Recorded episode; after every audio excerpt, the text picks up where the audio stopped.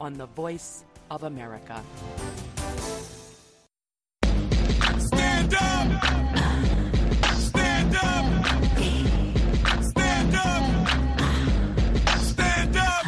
Friends, we can all listen to the sunny side of sports. Great show, bro. This is Sunny Side of Sports. right here on the Voice of America. Voice of America! Sporty greetings to all our Voice of America listeners. This is VOA's Sonny Young in Washington. Welcome to the June 29th edition of the sunny side of sports. There's a lot of excitement in Denmark's capital, Copenhagen, which will host the opening stage of cycling's greatest event, the Tour de France, on Friday. Now, Copenhagen was going to be the Tour de France starting venue in 2021, but it was moved to Brest, France, because of a COVID related scheduling conflict with the European Football Championship. As Tour de France race director Christian Prudhomme explains, Copenhagen is the most northern city to stage the start. It's very far from France because it's really very far from France and it's the most northern Grand Départ ever. But I think Denmark deserves it. Why? Because all the population is on this bike, uh, or a bike, uh, because you love the tour uh, and there are so many viewers on TV2, because you have more and more very talented riders, men and women, uh, because Kasper Asgreen won the Tour of Flanders, because Mads Pedersen was world champion, because Jonas Vingegaard was second last year on the Tour. Um, and, and all these things made we are here now, and I'm very happy and very proud. Copenhagen residents are very happy and very proud. The Tour de France is starting in what's been described as the greatest cycling nation in the world. Cycling paths have been painted yellow in Copenhagen. Knitting enthusiasts have made a giant yellow jersey, and a flotilla of boats are planning to fly yellow flags. The mayor of Copenhagen, Sophie Hastorp Andersen, says her city is gearing up for a big yellow party where everyone's invited. My hope is that when uh, Tour de France, when they leave, they have seen uh, a Copenhagen that is uh, yellow, that is uh, happy, that is inviting people in, not only for professional cyclists but also for everyday cyclists. And we hope to inspire the rest of the world and to, to go more in this direction because it's carbon neutral way of living and it's also a healthy way of living. The Tour de France will begin on Friday with a 13 kilometer individual time trial in Copenhagen. There will be stages on Saturday and Sunday in Denmark, and then a rest day on Monday before the tour moves to Dunkirk in France. The 109th edition of the Tour de France is scheduled to end on July 24th in Paris. The 23 year old Slovenian rider Tadej Pogacar is bidding for his third consecutive overall title in the Tour de France. Meanwhile, the Tour du Rwanda was held in February in the African country. In this sunny side of sports highlight for 2022, let's listen in again to this report from Eugene Uwimana in Kigali, Rwanda. Let's give a sunny side of sports salute to 22-year-old Eritrean cyclist Natnael Tesfatsion. For a second time, he's the overall winner of the Tour de Rwanda after covering more than 913 kilometers in 23 hours, 25 minutes, and 34 seconds. Tesfatsion competes for the Italian team Drone Hopper. He said his experience climbing highly sections of the eight stage course helped him a lot. I'm really happy and thank you to all my teammates and uh, all my fans and my family, uh, also for uh, Rwanda. I feel good and I keep the jersey.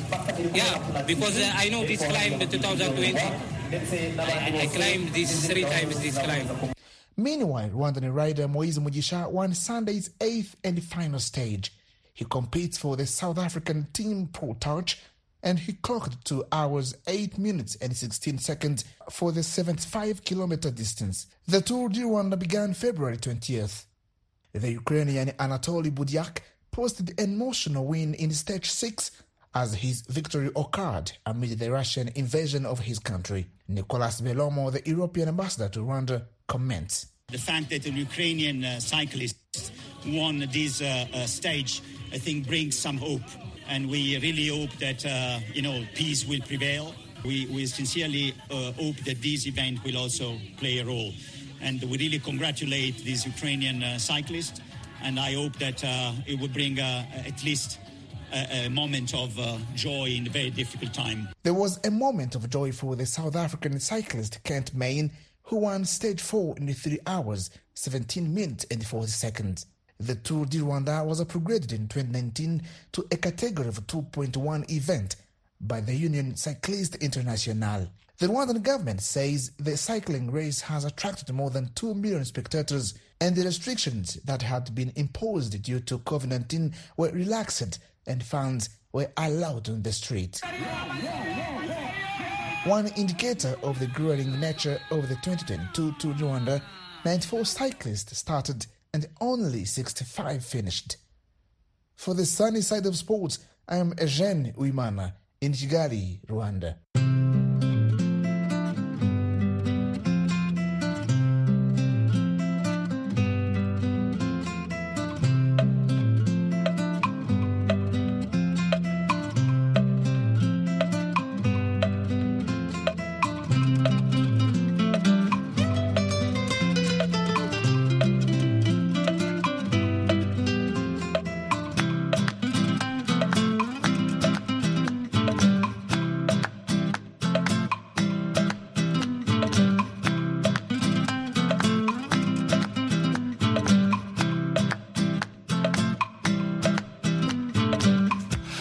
I'm Sonny Young in Washington, and you're listening to the sunny side of sports on the voice of America. Follow the sunny side of sports on Facebook and Twitter. My Facebook address is facebook.com forward slash VOA Sunny, and my Twitter handle is at VOA Sunny Sports. Also, please note, we've moved our programs to voaafrica.com. There you'll find your favorite VOA TV and radio shows, including the sunny side of sports and a whole lot more. Find us on voaafrica.com.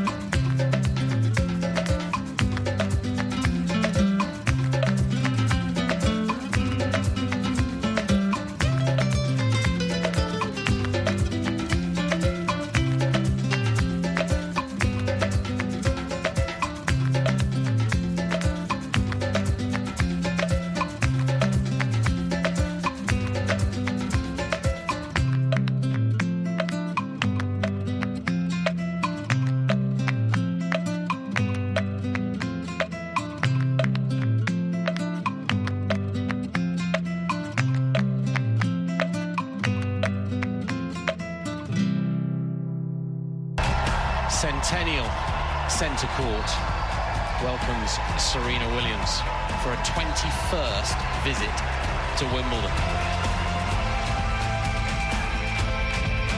Greatest female player of all time in a real battle here.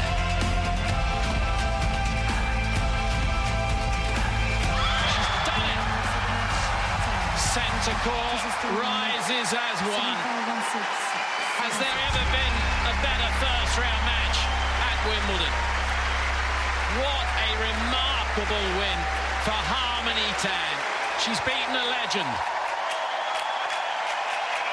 In a first round match that lasted more than three hours Tuesday, French player Harmony Tan spoiled the Wimbledon return of Serena Williams, beating the American star in three sets Final score from Wimbledon 7 5, 1 6, and 7 6. Now, this was the first singles match for the 40 year old Williams since she exited last year's Wimbledon in the first round with a leg injury. At the post match news conference, Serena was asked if the loss to Tan was her final singles match at Wimbledon. Um, that's that's a that's a question I can't answer. Like I don't know. I feel like, um, you know, I don't know.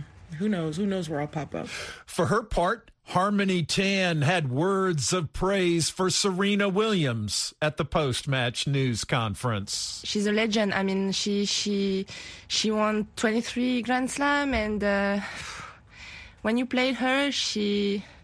I was scared. I mean, I was scared when I was on the court, but uh, but really happy to be there.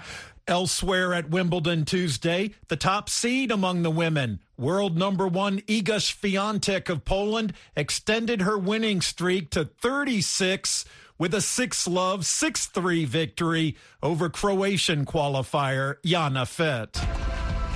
And the top seed safely through her opening match. all the tradition that is here is really pumping me up. So I'm really motivated to play here well, and I'm just looking forward to the next matches and to seeing how I'm going to play here. Iga Swiatek's 36 victories in a row is the longest winning streak on the women's tour since 1997, when Martina Hingis won 37 straight. Earlier this month, Swiatek won her second French Open trophy. And the man who won his record 14th French Open title earlier this month, Rafael Nadal, also won his opening Wimbledon match Tuesday when he beat Argentina's Francisco Cerundolo in four sets. After his victory, Rafa said there were some challenging weather conditions. I'm very windy out there. Honestly, have been haven't been easy to play, but um, you know, uh, I was uh, more or less under control uh, with two sets and one break up. But then, uh, being honest, the, the, sun was crazy there, and for a le- for a righty probably is not my is not a problem, but for a lefty uh, where the sun is, uh, especially when I'm ser- serving from the right side of the uh, uh, umpire, it was so tough because I was difficult for me to to find the spot uh, after the the serve. I was losing the ball completely. And uh, and yeah, and he played well. Honestly, no, he played at very high level for such a, a long time. He puts pressure, uh, playing aggressive with, from both sides. And for me, uh, I said the other day before the tournament to start, no, every victory uh, helps, and uh, today was a victory, and I spent uh, a long time on court, and I really hope that that will help. Uh, I think, as I said before, I think I, I need to keep improving things, but at the end of the match, I improved, and at the most critical moment, I think I, I raise my level, and that's a, a very positive thing. So uh, let's keep going. Uh, good practice tomorrow, and uh, be ready for for Ricardas in the second round. No? Day by day, uh, be humble enough to accept the the challenge uh, and accept that the the situation will not be perfect uh, for the moment. But with the things I have, I need to to find a way to to keep going because every day that I am able to to survive, uh, there there are much bigger chance that I start playing at much higher level. That Spanish tennis star Rafael Nadal, who has played at a very high level over the years. Rafa is bidding for a record extending 23rd major title at Wimbledon. No man has ever won more in professional tennis. I'm VOA's Sonny Young in Washington, and you're listening to the sunny side of sports on the voice of America. Hello, I'm Carol Castiel, host of Press Conference USA, VOA's newsmaker interview program. Join us each Saturday and Sunday when we talk with authors, analysts, and policymakers who provide fresh insight on topics ranging from U.S. politics and foreign policy to science, culture, and global health. You can listen to Press Conference USA on the radio or online at voanews.com slash pcusa. While you're visiting our website, be sure to subscribe to our podcast. We'd also love to hear from you.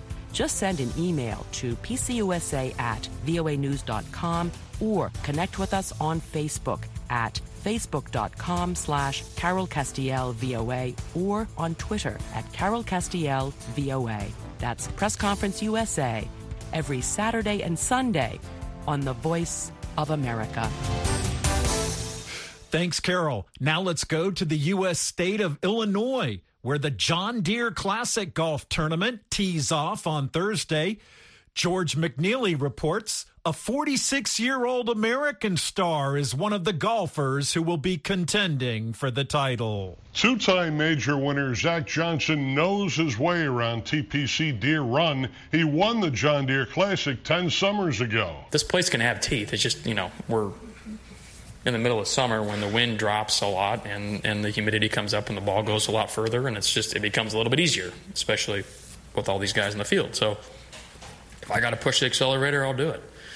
Um, I know you got to be somewhat aggressive and make some birdies out here, but that's fine. Fine with Chicago's Nick Hardy, who returns as a card carrying member of the PGA Tour. I'm just excited to be back here. This is my favorite event of the year for me. Um, Clair giving me two two spots here um, as a senior at, at, Illinois, and then as my year out, you know, first year out. I mean, it means the world to me, and I gained a lot of good experience from playing those two events. Hardy referring to Clair Peterson, who's running his final John Deere Classic after serving as tournament director for the last 20 years. We've been opposite the British Open, we've been opposite the Olympics, we've been opposite the Ryder Cup, and we've been opposite the President's Cup. Um, so our history is not always to have, you know, uh, the top 10 players in the world here. That said, we've always succeeded. It's a big deal in the community. This is a community that has received over $146 million in charitable donations from this 51 year old event. Most of that money coming since Deere and Company took over as the title sponsor and placed Peterson at the helm. It's magic. Oh, what's what's gone on here, and it's uh, layered, you know, with the staff being the, the first and, and most important layer, but everything underneath there, all of our board and our volunteer chairs and sponsors and everything else. Innovative, mentoring, and possessing all the attributes of a leader who's defined the marketplace, a sentiment echoed by his protege, Andrew Lehman. He sure does, and I think you just just described Clair to a T. Um, he's one of the most humble, hardworking guys that I know. The thoughtful words of Andrew Lehman, who's Clair Peterson's hand-picked successor, working on behalf of the signature event of the Quad Cities going forward. From the John Deere Classic, I'm George McNeely in Silvis, Illinois.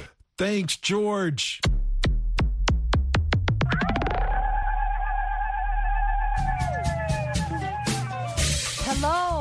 This is Heather Maxwell, host of Music Time in Africa. Join me every Saturday and Sunday for an hour of awesome African music.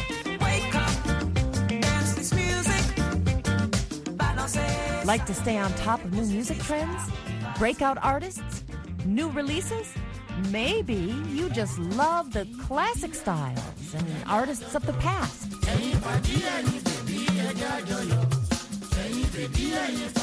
Or simply the sound and feel of a good beat. Whatever your pleasure, you can get it every week right here on Music Time in Africa. So join me on your local FM station Saturdays and Sundays at 1500 and 2000 UTC. Sporty greetings. This is Chukwuebuka Enekwechi, Nigerian shot put record holder, Commonwealth silver medalist, African Games and African Championships gold medalist. You're listening to the sunny side of sports on the Voice of America. The Nigerian shot put record holder spoke with Iron Mike Mbonye about his training ahead of the World Championships and the Commonwealth Games. I'm still under very heavy training because of those two competitions, so I'm expecting that when I pull back from the heavy load, that the marks will go even farther. Um, I want to make the final in both competitions and do as best I can. Are you scared or afraid of the big names you're going to meet in those competitions or the events? No, you don't get too concerned about the big names. Especially, I feel like I'm one of the big names anyway, so I'll be among my peers when I'm, I'm duking it out with them. what has been what has it been like for you all these years in the shot put and in the what uh, has it been like for you all these years taking part representing Nigeria and Africa? I think it's been great. Um, even before my junior year of university, I didn't consider myself as a shot put. I was throwing the hammer, and um, I threw the hammer 72 meters, 77. So I thought I'd have a future doing that. But as a senior, I switched my focus over to shot put, and I was throwing 20 meters, then 20, 50, then 21 meters, then almost 22 meters. So um, it's been a pleasant surprise, and I've been grateful that I'm improving and getting more and more consistent at a high level over the years. Talking about your kind of event, that's hammer and shot put. How many of such, how many of Chukwuebukas we have in Nigeria? How many of, do we have many of you, people who are also into the hammer and shot put event in Nigeria? It's hard to say. Um, the focus on um, athletics is not quite as big as it is in America, so it's difficult to say how many potential, you know, high-level throwers there are in Nigeria. But I think the talent is there. We just need to cultivate it from from the home base. What would be advice to the Athletics Federation of Nigeria, and then you know to the various sporting organizations and bodies on how to produce more shot put throwers in Nigeria? I think, um, and they already know all these things, but coaching is a, a, huge thing. Mentorship for the the grassroots level and funding. So maybe local teams, local clubs, and things like that will bolster the opportunities for the, the younger athletes and the up and comers to be able to compete at a high level. Maybe athletics competitions where there's some prize money that will entice them to come out and try their best. What is it like for you in the U.S. competing, you know, in the collegiate and in other competitions there, and other events, athletic events? What is it like? Uh, is highly competitive. So you always find yourself among people that can pull the best out of you. Maybe on an off day, surpass you. So it make iron sharpens iron, and you're always in a tough situation, and that brings the best out of you. What would be your message to the numerous fans, friends, and people who like to be like Chukwuebuka in Nigeria and all over Africa, and who also want to go into the game like you? So first of all, thank you because I feel the support both from foreign base and home base and abroad, other countries. Uh, people recognize me; they always give me their well wishes and best of luck, and I really appreciate that. And the older I get, the more I notice the the goodwill that's you know present within the sport. My advice is continue going because you never know where you'll be in two years. You never know where you'll be in three years, but the only way that you can see your potential is if you stay within the game. So give yourself time. Don't quit, even if it's difficult, and anything can happen. That's Chuk Enekwechi, the reigning African champion in the men's shot put. And he spoke with Iron Mike Mbonye in Benin City, Nigeria. And check out the Sunny Side of Sports Facebook page at facebook.com forward slash VOA Sunny. You'll see a photo of Chuk and Iron Mike flexing their big muscles in Benin City. This is Sunny Side of Sports. Right here on the Voice of America. Voice of America. Organizers of this year's FIFA World Cup football tournament say there's record breaking demand for tickets. Joining us with more details is my VOA colleague, Gwen Outen. Sporty greetings, Gwen. Sporty greetings, Sunny. Doha is the capital of Qatar and the country's largest city with a population of about 2.4 million people. And now the site of the 2022 FIFA World Cup is bracing for a huge influx of ticket holders for the upcoming tournament. Organizers say 1.2 million tickets, nearly half of its population, have already been sold. Hassan Al Thawadi is the chairman of this year's World Cup. In terms of demand, to start off with, I think it's it's it's record-breaking demand. I think the last phase we had about 27 million requests for. Uh, about 2 million t- uh, tickets available. I think about 1.2 uh, million tickets have already been uh, purchased. So people are actually buying and people are excited to come. Uh, th- there's no doubts about that. The upcoming tournament will be a major economic windfall for the country and for the local business community. And Al Thawadi admits it will be hard to stop those businesses from so-called price gouging or taking advantage of visitors and customers by raising prices. I think we're now in operational phase. So in the operational phase, obviously, there's a lot of different elements. One of them, of course, is accommodation, ensuring that the itinerary relevant for the accommodation is in play uh, ahead of time, and trying to manage as much as possible. Um, uh, or avoid price gouging. I mean, obviously, you know, market market forces always uh, mean that as, as, as long as there's a lot of demand, prices skyrocket, and we've seen it in many previous tournaments. We're trying to create an environment where the business community benefits, but at the same time, it is affordable and accessible for the fans as well. So to try to create that environment, that balance, sometimes is tricky. Qatar Tourism estimates there are fewer than 30,000 hotels in the Gulf Arab state. World Cup organizers say 80% of those rooms will be allocated to guests of FIFA throughout the tournament. Al Thawadi directly addressed concerns about the cost and availability of hotel accommodations. Uh, in terms of availability, we've tried to ensure that we provide different offerings on different categories. So from the affordable, which ranges about, you know, from $80 to $100 a night. A bit more of the pricier ones, whether we're looking in terms of, you know, five-star hotels or even some of the luxury offerings in terms of cruise ships. So we're trying to create a wide range that, that caters for everybody. Another area of concern leading up to this year's World Cup tournament has been the issue of workers' rights. Last year, The Guardian published a report that revealed more than 6,500 migrant workers from South Asia and Sub-Saharan Africa have died in the decades since Qatar was awarded hosting rights. And many of those deaths are directly linked to the construction of sites at World Cup stadiums. FIFA has been called on to do more to protect migrant workers who are exposed to forced labor, unpaid wages, and excessive working hours in Qatar. Most recently, the business community in Qatar has committed to reimburse millions of dollars to workers who paid recruitment fees to secure their employment. FIFA President Gianni Infantino has maintained human rights protections are a top priority for FIFA and that the governing body has helped give migrant workers, quote, dignity and pride despite allegations of human rights abuses. Infantino reiterated his stance at the Qatar Economic Forum and highlighted the country's progress in the area of human rights.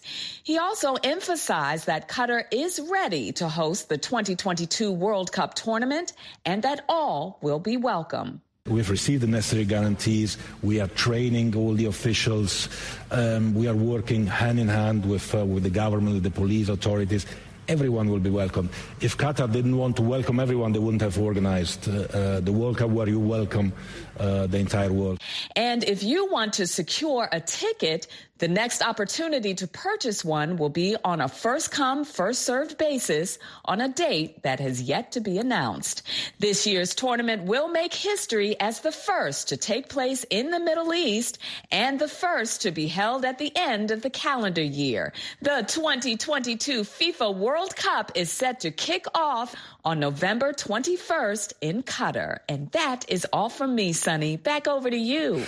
Thanks, Gwen. That's my VOA colleague, Gwen Outen. And just a reminder for our sunny side of sports listeners the five African teams that qualified for this year's FIFA World Cup football tournament are Cameroon, Ghana, Morocco, Tunisia, and reigning African champion Senegal. The Lions of Teranga of Senegal will be in action on the opening day of the World Cup. They'll play the Netherlands on November 21st in Doha. That should be a cracker. The Dutch going up against the Senegalese. Taking a quick look at the other World Cup openers involving African teams, the Carthage Eagles of Tunisia will take on Denmark November 22nd. The Atlas Lions of Morocco will meet Croatia November 23rd. The Indomitable Lions of Cameroon will play Switzerland on November 24th. And the Black Stars of Ghana will go against Portugal also on November 24th. World Cup fever! Catch it!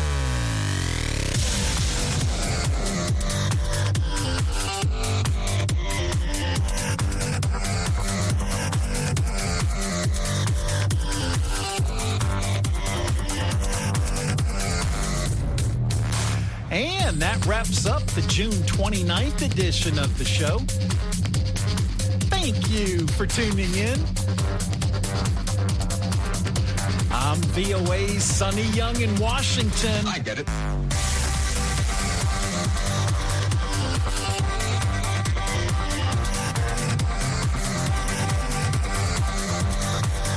And that's the sunny side of sports.